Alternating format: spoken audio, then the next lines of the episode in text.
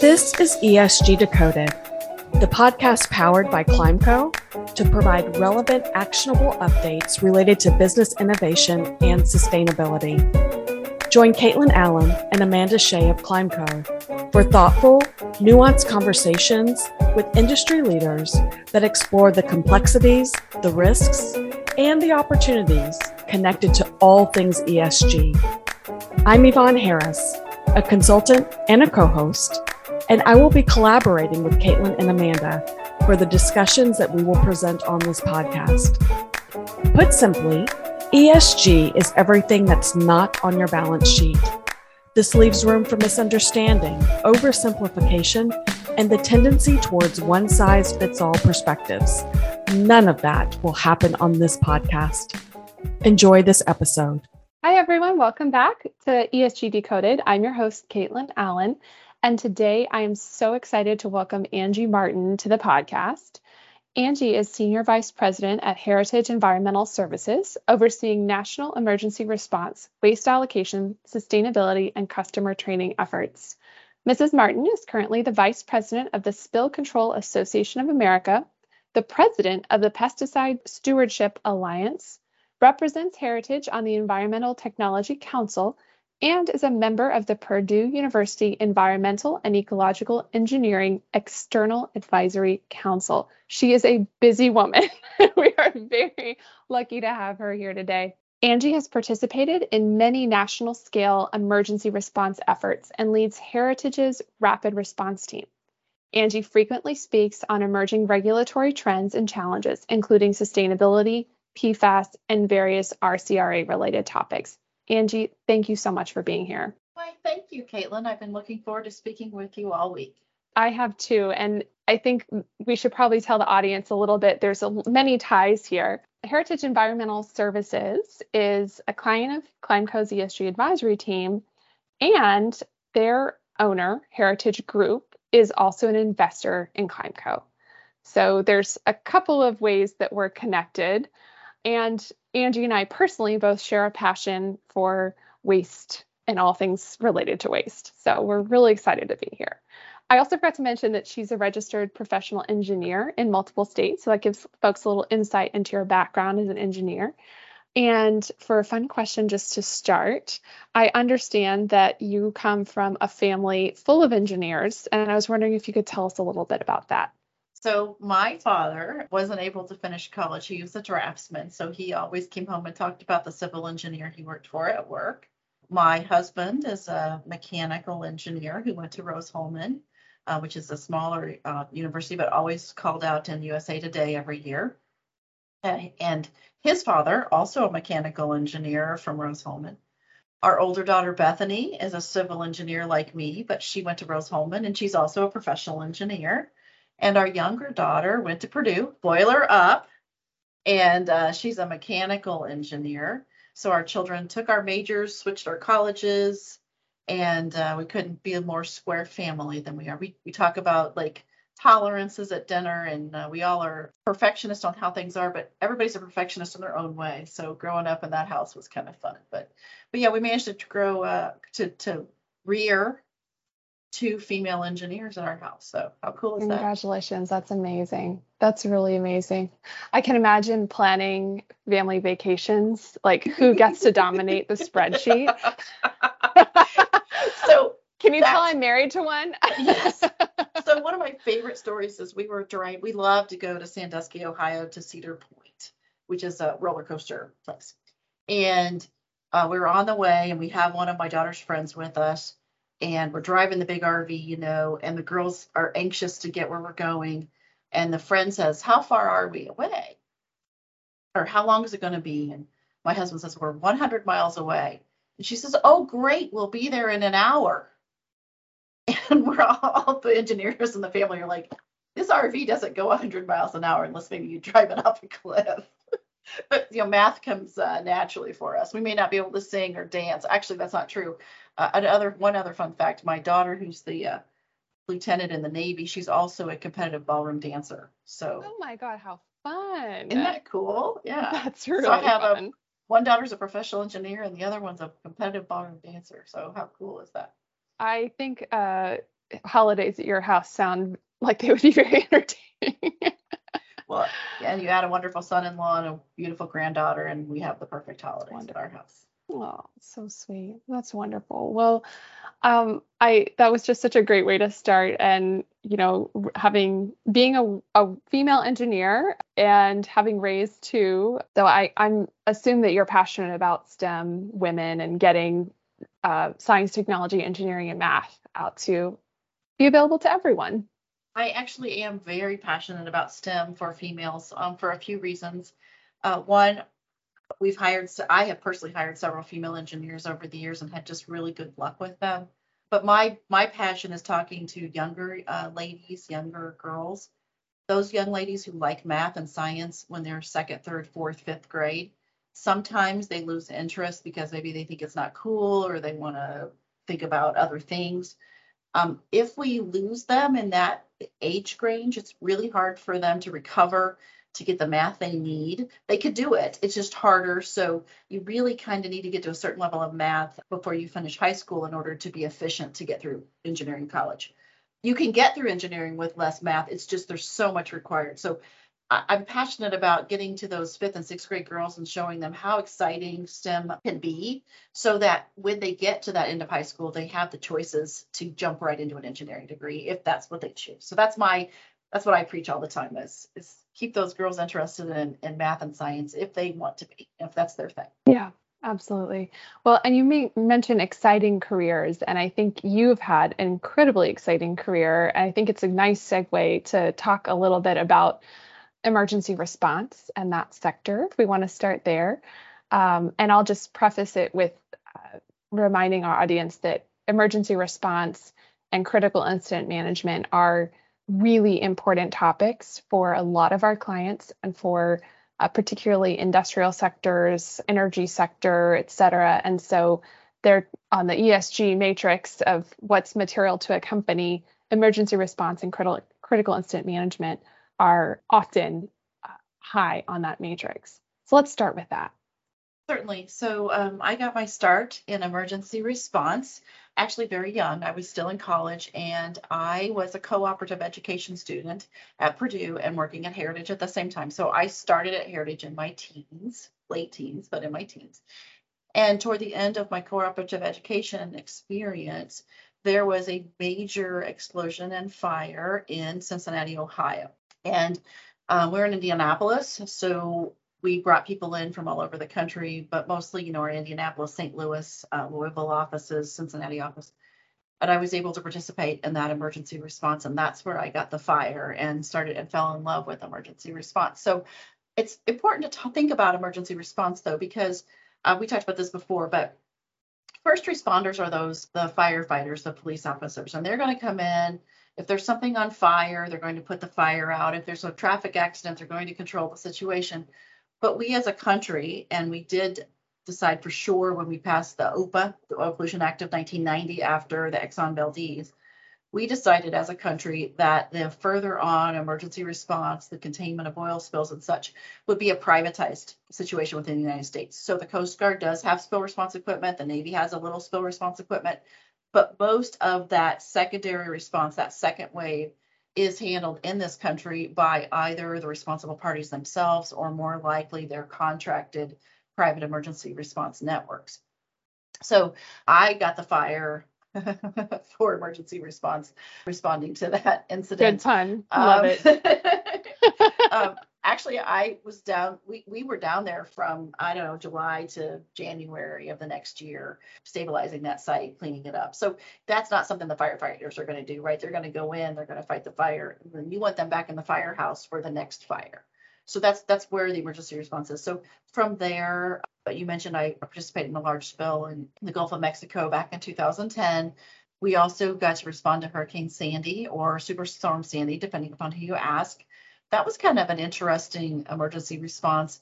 Um, and, and this will lead me to that toxics things that I want to talk about. So when you have a hurricane or superstorm or whatever, the first thing you have to do is clear the streets so people can get back to their homes, get their power turned on. What happens during a hurricane or superstorm is there's a lot of wind. There's um, sometimes the floodwaters come in. You end up with debris in the road. And the first thing that has to happen is you've got to get in, get the sand out of the road, get the trees off the road so that you get the trucks in, so you get the power back, so you get back to the homes.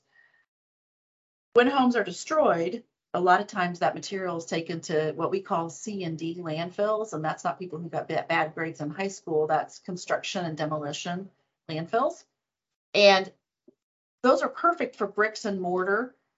They're not perfect for the household hazardous wastes that might be in people's homes um, during those hurricanes. So what we did during Superstorm Sandy was we literally drove down the road with our box vans and hand packed all of the hazardous chemicals that people had in their homes so that they would not end up in the C and D landfills because if they were, that would be a direct line to drinking water for those hazardous chemicals. Wow. So it's something that not everyone thinks about every day, right? And as someone that's been through many, many hurricanes in Houston, and you know, the trash piles are on the road for weeks, sometimes even longer, depending on what area you're in. And I hadn't really thought about the I you know the thought of you guys hand packing going down through every one of those piles and taking out hazardous items is um it's really impactful as an image um and I, I think it kind of leads to this other question right is that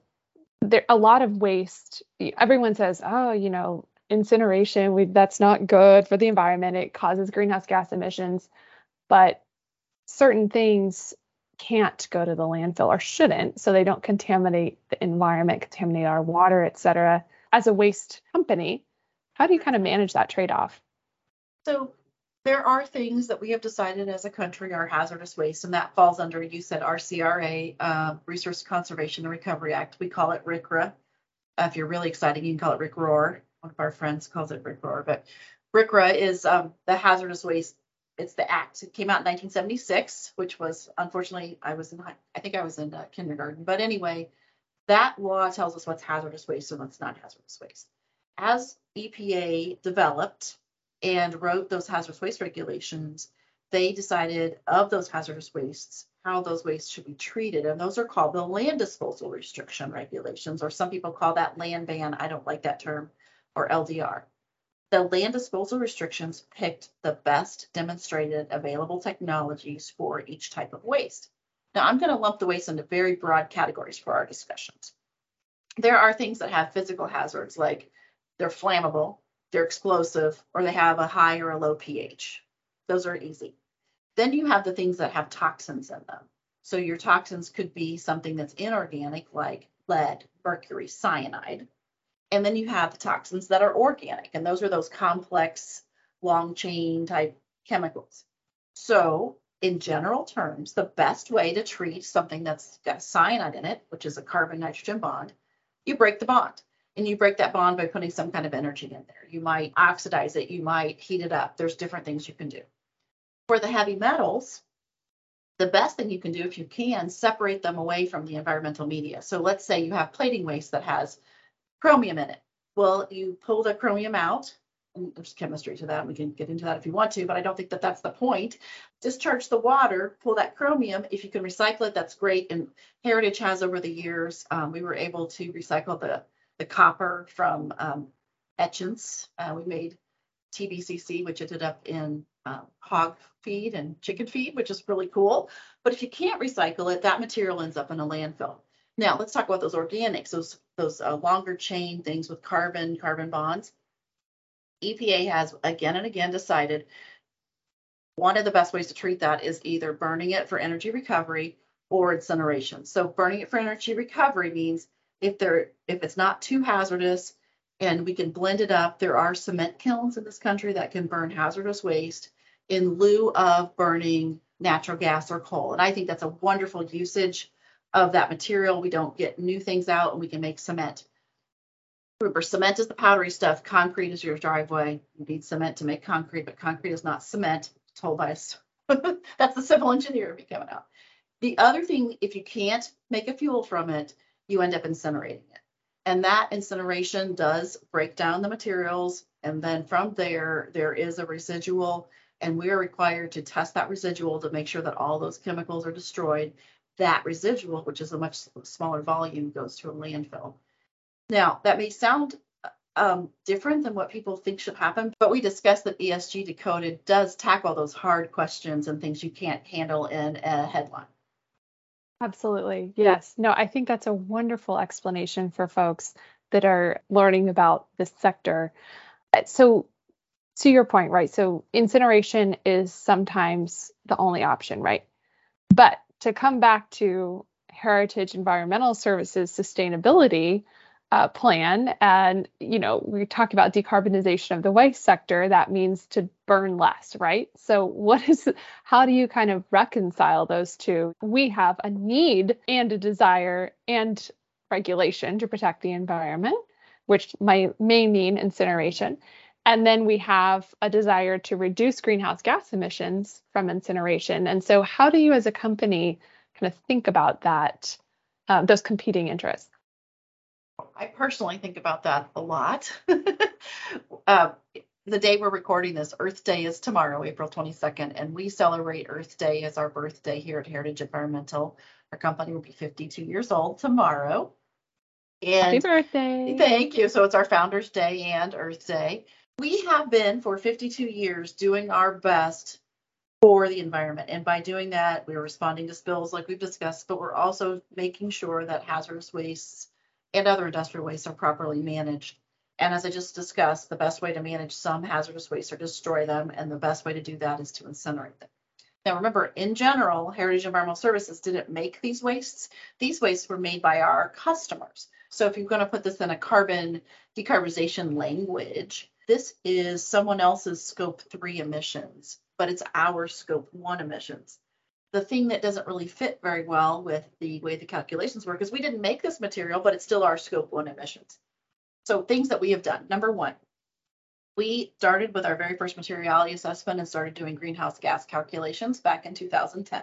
So we've been doing this for a very long time. I recently inherited the sustainability program, which I was very happy to take. And when I did, we sat down and it was right about the same time the group had made the investment in Climeco we reached out to some of uh, the folks at Climeco and said, I think it's time to redo a materiality assessment and re-evaluate our carbon calculations.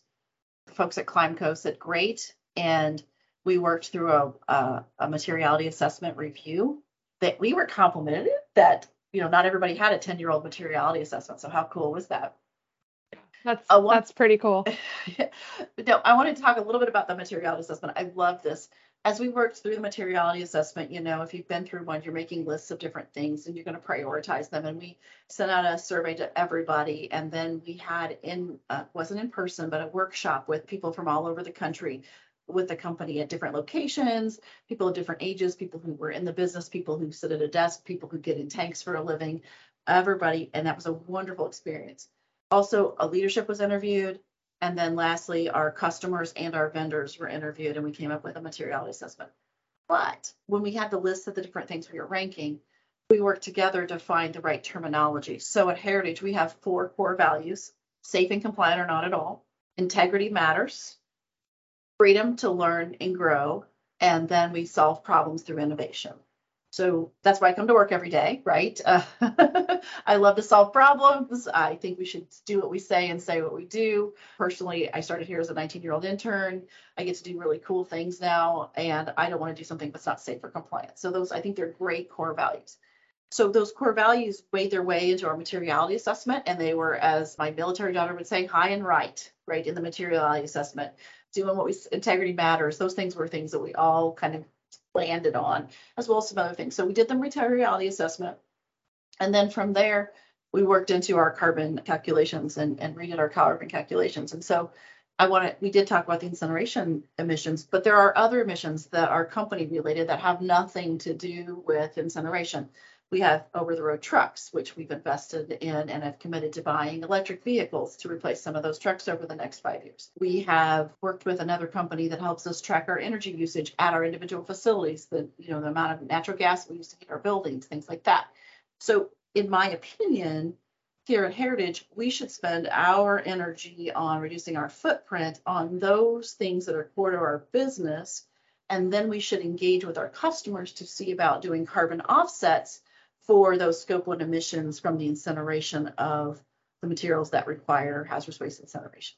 Yeah, I, I think this is so interesting because, you know, I think some people from the outside say, I don't know what that would be at this point for me, um, but they think, well, just if just do your greenhouse gas accounting, set a target, no big deal, you know.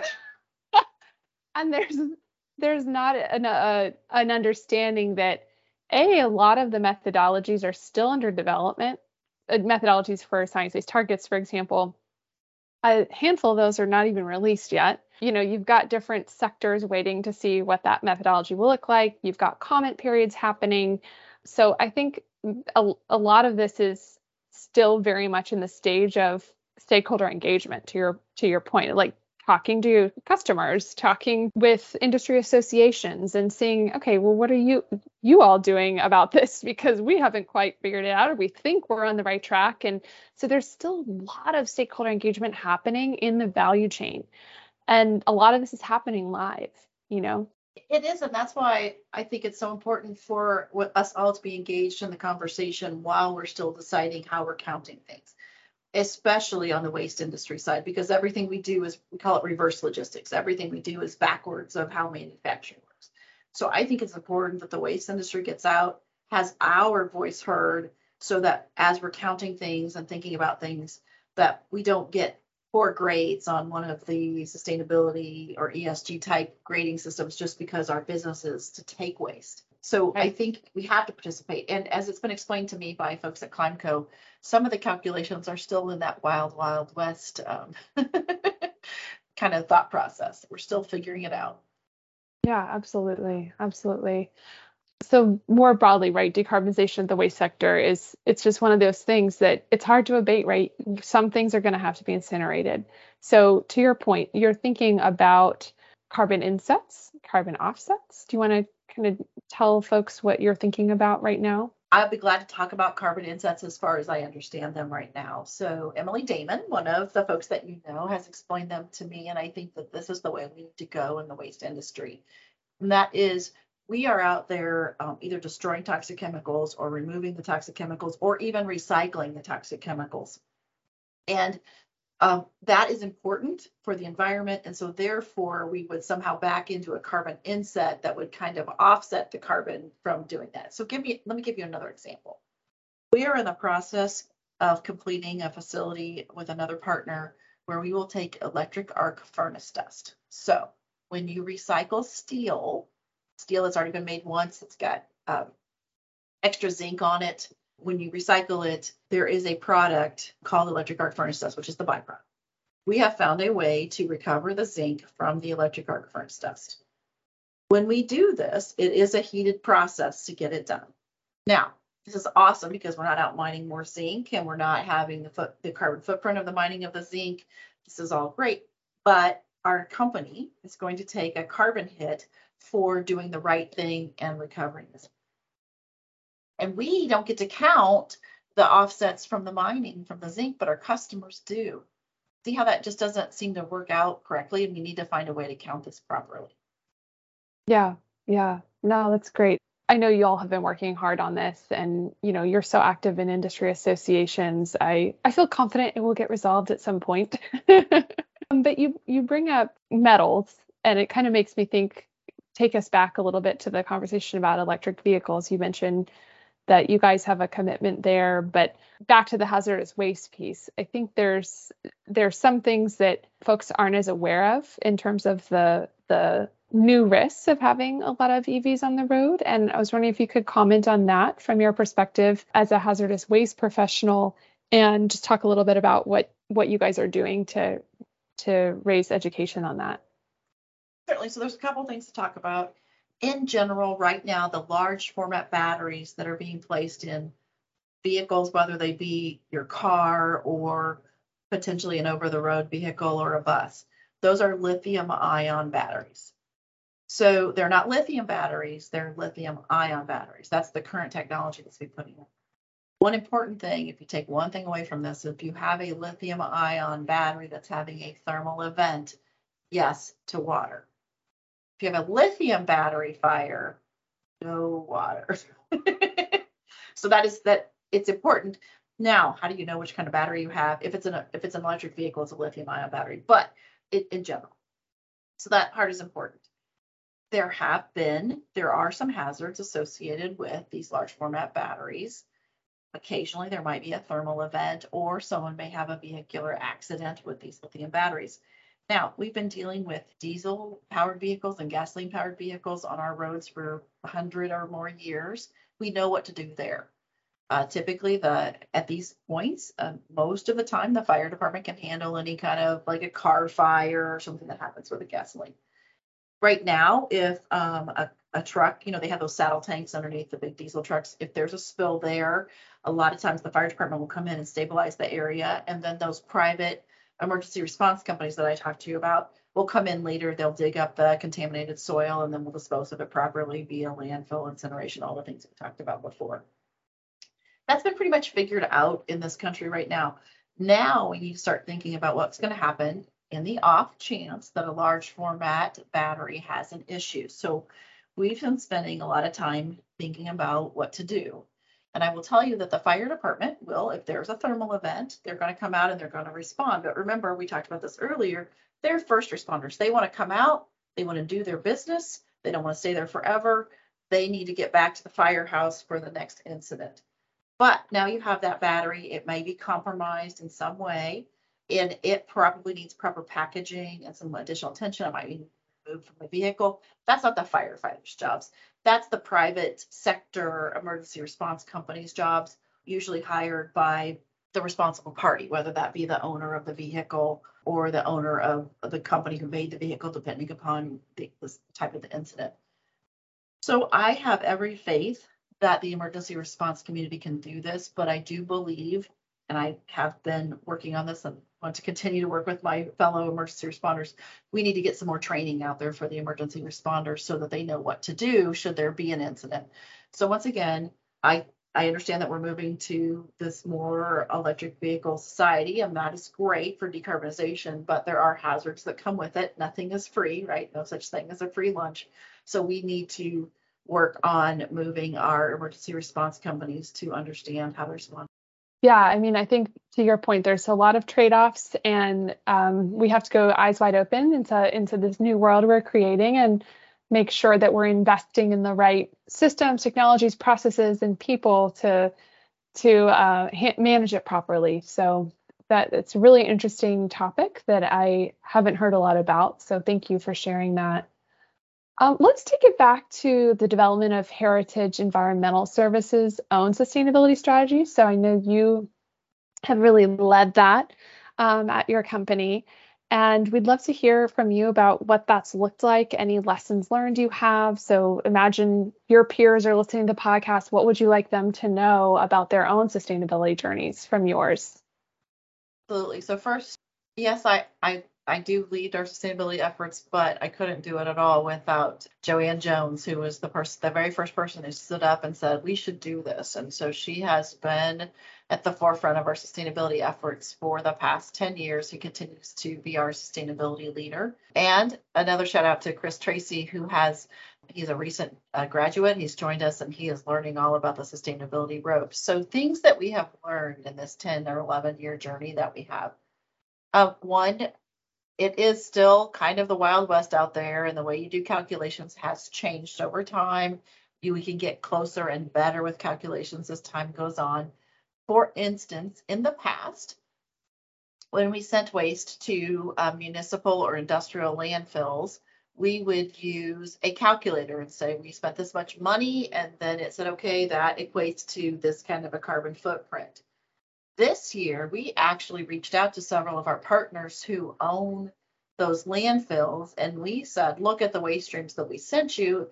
And they got very specific with our waste stream types and the actual landfills where they went. Possibly they had some methane recovery and things. And they said, this is your carbon footprint, much more closely calculated than a lookup table. So, so that's one lesson is just because you calculated it one way last year doesn't mean that you can't do a better job this year. But a couple other things. This is not a one person job. When we went to Climeco and got a proposal for this new work, we, we share that with our leadership team, and leadership team decided that this is what we wanted to do as a group. So yes, we have a few people here at Heritage that that's their full-time job. Uh, actually, one person who's mostly her full-time job, but she does a lot of S part of the ESG too. So that's not all she's doing is calculations. But it takes time from our accounting staff.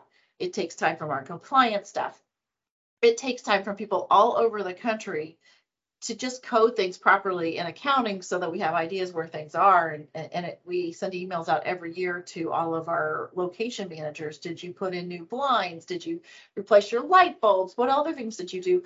So in order to get this carbon calculation completely accurate as possible it takes a lot of people's effort. So i don't think it's something that one person sitting in an office by him or herself can actually do. It does take a team.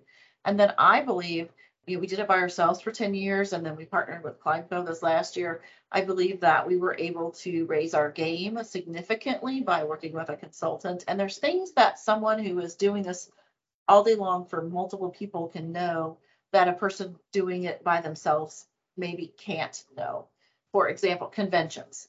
And one of the things that I learned, um, and we do acquisitions from time to time, is when you do an acquisition, you do a five year look back and then um, when you're doing year over year, you've got to go back, add back that uh, acquisition, and then see how you're doing. So the things that we've learned is when you're doing acquisitions, maybe you look to see if they've done carbon calculations or if you can get the data to figure out what that's going to be. Also, you want to do it right the first time because if you miss carbon, when you're doing your carbon accounting, you miss it and you have these great goals to reduce your carbon footprint, finding carbon that you didn't count last year doesn't help you get to your goals. So you, I think, and my advice that I give to people who are just starting their journey is make sure that your baseline calculation is as accurate as you can possibly make it. And it's going to take plenty of um, sweat equity on your side and very potentially someone who's a specialist on the other side. Yeah, no, those are those are great tips, and it's definitely something we see every day. You know, I get a lot of calls like, "Hey, we're thinking of hiring a you know, VP of sustainability or whoever to kind of do all of this. And also look at the job description. It's like they want someone that knows how to do greenhouse gas accounting and target setting and uh, write a sustainability report and know diversity, equity, inclusion, you know, and compliance policy. Like it's just insane what folks are putting in these job descriptions. And it's it's a multidisciplinary set of topics, right? E, S, and G. And within that, there's lots of different topics uh, within each one. So there's no way there's a person who's really can do literally all the things that are being asked of in these jobs. So to your point, I mean, I mean, in my mind, it's ideal to eventually have the, your the organization able to manage it on their own, right? That's we why we do training. That's why we work hand in hand and make sure our clients are involved to the extent they can be in the process so there's a learning and happening. But you know all of this is all of this is multidisciplinary and I, I, I appreciate you you saying that as you know as a consultant I appreciate you saying that because it does make us feel like oh good we're we are doing something right um, to help our clients. So I'm still reeling from that job description because think about it. If you're doing calculations, it's you crazy. need to be a, a math person. yes And if you're setting targets, um, and, and we're getting ready to reevaluate our environmental targets here at Heritage because with meaningful KPIs. But in order to do that, I feel like we have to involve the operational leadership to figure out what makes sense for them. Well, that's a team building effort, not necessarily a math effort, right? And then you're talking about inclusion. That's just a whole nother set of understanding things. I'm not sure that there's a person in the world that could do all of those skills well. I mean, we, we try to be as well rounded as we can, but that's a lot of different skills you're asking one person to, to have to bring to the table. It's a, totally, totally. And I mean, sometimes that's just, you know, what whoever wrote the job description is, you know, probably not a subject matter expert. They're maybe they sit in HR and they've just been handed this thing and they're like, well, it sounds sounds like this is all the things you're asking for, but um, you know, having been in the space, a lot of it, a lot of the asks of individuals aren't realistic. And I think to your point, whether you're working internally only or with an external consultant, it's definitely not a one person job. You know, it puts me to mind too in the original days of the hazardous waste world back in the 80s. Um, sometimes it was HR. I've seen HR people get saddled with the hazardous waste work. I've seen the safety person get saddled with it with the, uh, the hazardous waste work. Sometimes they put it just anywhere they could.